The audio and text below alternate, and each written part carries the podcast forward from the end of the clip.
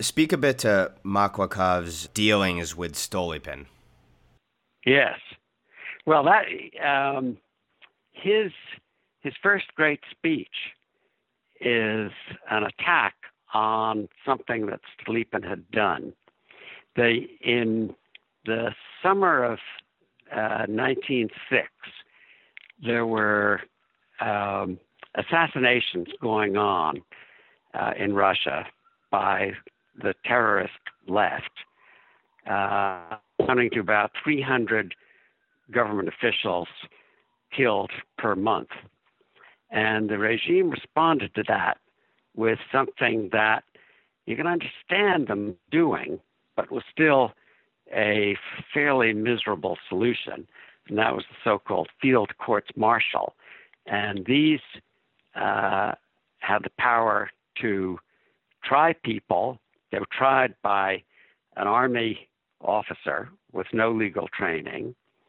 They were charged by some other army officer, uh, and it would usually be in terms that uh, suggested that this person's elimination from the face of the earth was would be very useful. Uh, it's unclear whether the act was even a power to impose a sentence less than death. In any event, virtually all people uh, who got charged in this system were sentenced to death, uh, and there was no appeal, and the death penalty was inflicted almost immediately. And uh, other people uh, attacked this bill.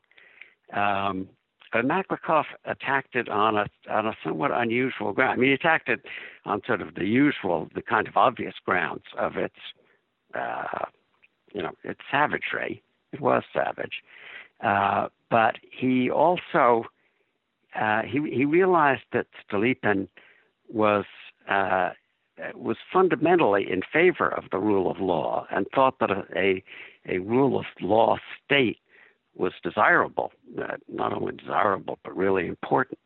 So Maklakov attacked him on precisely those grounds, and he framed his attack in words that I associate with the, the wonderful passage of A Man for All Seasons by Robert Bolt, uh, where um, uh, what's his name? That Sir Thomas More is attacking this flunky who wants to act illegally, and and Sir Thomas, in the words of, of uh, Bolt, says England is planted thick with laws, and when you cut those down, where will you hide?